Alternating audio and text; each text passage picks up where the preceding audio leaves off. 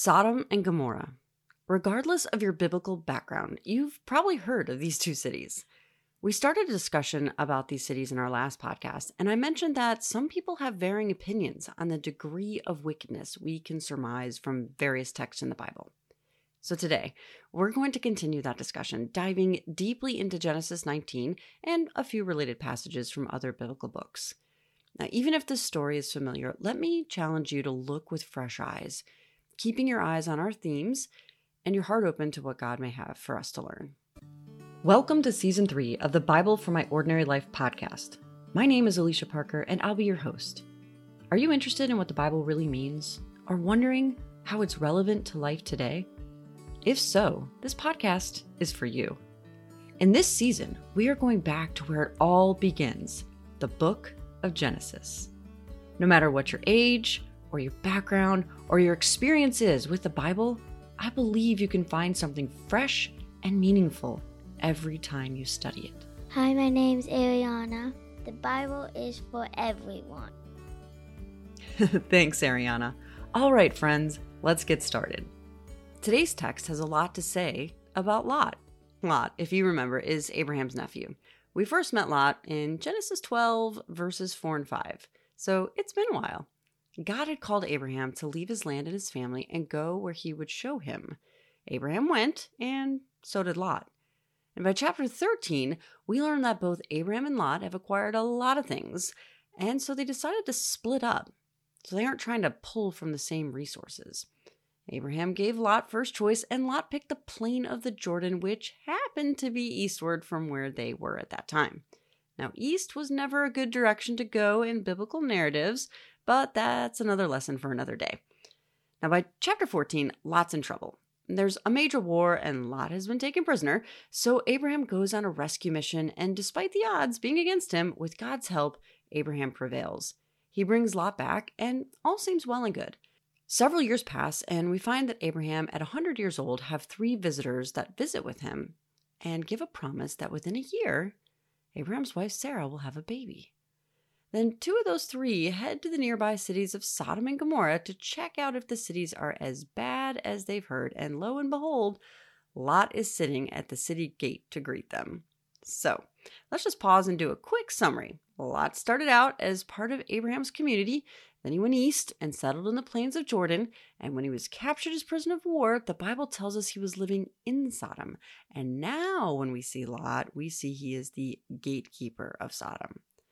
So, I do all this as a quick review, but also because I want you to see that Lot has progressively moved farther away from where God was working and has gotten more deeply ingrained in the culture of his day. Each time we see Lot, he is further from Abraham and closer to the nearby culture. Now, what you might not know about the significance of finding a person sitting at the gate of a city is that only a well respected member of the city leadership sat there. Lot, although a foreigner, had become such a part of Sodom, he was part of the city leadership. Now, we read verses 1 to 3 in our last podcast, but let's take a moment and reread those verses today. I'm reading from the NET version, and I'm going to read up until verse 5. The two angels came to Sodom in the evening while Lot was sitting in the city's gateway. When Lot saw them, he got up to meet them and bowed down with his face toward the ground.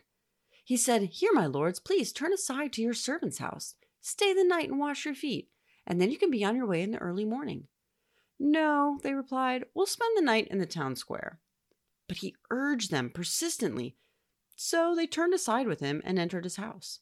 He prepared a feast for them, including baked bread without yeast, and they ate. Before they could lie down to sleep, all the men, both young and old, from every part of the city of Sodom surrounded the house, and they shouted to Lot, Where are the men who came to you tonight? Bring them out to us so that we can have sex with them. Now, I always try to make a point to tell you what English version of the Bible I'm reading from now remember, the Bible wasn't originally written in English. These verses were originally written in Hebrew. And if you know anything about translation work, you know that you can't often do a word for word translation, keeping word order or syntax the exact same. You also know that figurative language doesn't translate well. In verse 5, we read that all the men of Sodom had told Lot to bring the visiting men out to them because they wanted to have sex with them. However, the original Hebrew doesn't actually say this. The words used in Hebrew, if, if those were exactly translated, they would be something like bring them out so they could know them. You see, the Hebrew word there is yada, but it's a euphemism.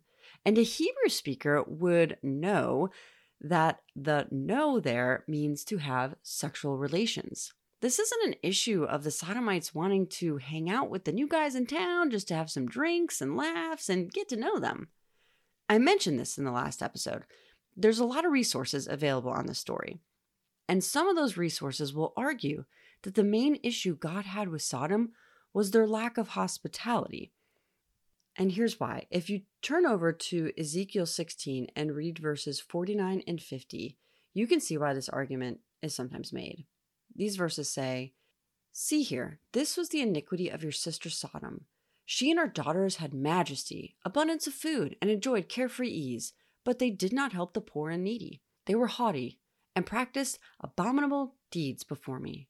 Therefore, when I saw it, I removed them from this passage in Ezekiel and the exact translation of Genesis 19:5, some people want to argue that Sodom's issues were just limited to pride and selfishness, not being hospitable, and it wasn't really an issue of these men wanting to have homosexual relations with these visitors. But I don't think that's the case. Let's read a little further in Genesis. Lot went outside to them, shutting the door behind him, and he said, No, my brothers, don't act so wickedly. Look, I have two daughters who have never been intimate with a man. Let me bring them out to you, and you can do to them whatever you please. Only don't do anything to these men, for they have come under the protection of my roof. Okay, so Lot goes from leader and gatekeeper of Sodom to suddenly on the defensive in a confrontation with the whole city. And he's pleading with the men of Sodom who, by the way, he calls his brothers, he's pleading with them not to do this horrible thing. And he's willing to trade out his two virgin daughters in exchange for the safety of the visitors. I don't think this is just an issue of them being selfish and not hospitable and not caring for the needy. Now, let me ask you how do you think Lot's daughters feel about this? And how old do you think they are? And given that they live in Sodom, I'd say they're fairly young. People married younger than we do today, probably in their teens, early teens, and they clearly haven't slept with a man. Are they preteens? Do they overhear that they're the bargaining chip? Does Lot realize that if he sends his two daughters out to be gang raped by an entire city of men, they'll likely die from that? And even if they don't, they will be broken for life? I mean, this is Lot's mindset. And I have to wonder if it's because of his close proximity to this evil in Sodom that this seems acceptable to him. You see, I don't think this is a city of people whose only offenses are being prideful and inhospitable. Yes, those are issues Ezekiel writes about. But these are the kind of people who want to gang rape men and are the kind of people who offer their young daughters to be gang raped as a way to keep the peace. This place is evil. And Lot knows it. He says, Don't do this evil. Now, here's what happens next. I'm picking back up in verse 9. Out of our way, they cried. This man came to live here as a foreigner, and now he dares to judge us? We'll do more harm to you than to them. And they kept pressing in on Lot until they were close enough to break the door. So the men inside reached out and pulled Lot back into the house, and they shut the door. Then they struck the men who were at the door of the house, from the youngest to the oldest, with blindness. The men outside wore themselves out trying to find the door.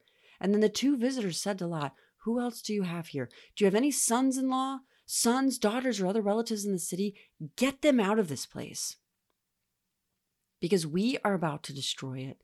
The outcry against this place is so great before the Lord that he has sent us to destroy it. So Lot has found himself moved from this gatekeeping position of leadership and status of brother to a place of defensiveness and being called a foreigner in a matter of moments. and he's being threatened to face worse consequences than gang rape? Now, thankfully, he's rescued by his two visitors. But did you picture this as I read it? I saw a Lot at the door to his house and this huge crowd of men pressing against the door. And I could envision these two angels disguised as men reaching outside, grabbing him and pulling him in, and then barricading the door. And I just love verse 11. The entire town is blinded and they literally wear themselves out trying to find the door. Only God can take an enemy and strike it blind and prevent that enemy from finding those he is protecting. So the angel tells Lot to gather anyone in his home and get them to leave. And did you catch the reason why? Because the outcry against this place is so great before the Lord that he has sent us to destroy it. You see, I just don't think that the only issue is the Sodomites' arrogance and refusal to help the poor. Yes, those are issues. But the outcry is about the absolute wickedness of the city Ezekiel 16:50 said the Sodomites were haughty, but it also said they practiced abominable things. God was disgusted with them. And he would have spared the two cities for 10 righteous people, but 10 were not to be found. Lot's starting to get that things are so bad. And so he does go talk to his future sons in law. These would be the guys that are supposed to marry the daughters that he was willing to give to the crazy crowd nearly beating down his door. This is what verse 14 says. Then Lot went out and spoke to his sons in law who were going to marry his daughters. He said, Quick, get out of this place because the Lord is about to destroy the city. But his sons in law thought he was ridiculing them. So picture this again the entire town wears themselves out and goes home, maybe? Are they still blind? Are they stumbling about? Has the sun set? I don't know. But somehow Lot leaves his house and finds his sons in laws. Or were they part of this riot? Do they live like in Lot's compound? I honestly have no idea. But Lot goes and talks to them, and they think he's joking or mocking them, so they won't leave. Verse 15 picks up at dawn. At dawn, the angels hurried Lot along, saying, Get going! Take your wife and your two daughters who are here, or else you will be destroyed when the city is judged. When Lot hesitated, the men grabbed his hand and the hands of his wife and his two daughters, because the Lord had compassion on them. They led them away and placed them outside the city. When they brought them outside, they said, Run for your lives! Don't look behind you or stop anywhere in the valley. Escape to the mountains, or you will be destroyed. But Lot said to them, No, please, Lord, your servant has found favor with you, and you have shown me great kindness by sparing my life. But I'm not able to escape to the mountains, because this disaster will overtake me and I'll die.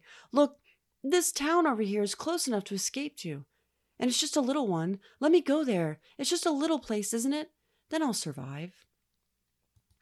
The sun has peeked up into the sky, and the angels are urgent. But did you catch Lot's response? He hesitated. The angels had to grab his hand and then the hands of his wife and daughters and literally drag them out. Then, when instructed to go all the way to the mountains, Lot begs to just go halfway to this nearby town. And I kind of want to say, oh, Lot, you always just have to cut corners and straddle one foot in what God wants for you and one foot in what you want for your own self, don't you? But if I were to say that, I should probably consider if the same pattern is in my own life. Now, let's just, for the sake of review, go through this progression again. Lot started out in Abraham's care, in the center of God's calling on Abraham's life. Part of something God was going to do that was going to be amazing. But he got so much wealth, he moved away. He had to split up from Abraham because they just were too rich to share the same land, so he moved away from Abraham to the plains. Now, while there, he gets captured. He gets involved in these wars and worldly things, and he gets carried away. But Uncle Abraham comes to the rescue and saves him. Now, does Lot return to the safety of Abraham's company? No. No, he gets closer to Sodom, so close he moves in. And then he becomes a leader and a gatekeeper. And God is about to destroy Sodom because it is so evil. So, does Lot run for the mountains to the place he's commanded to go and is told is the safest place? No.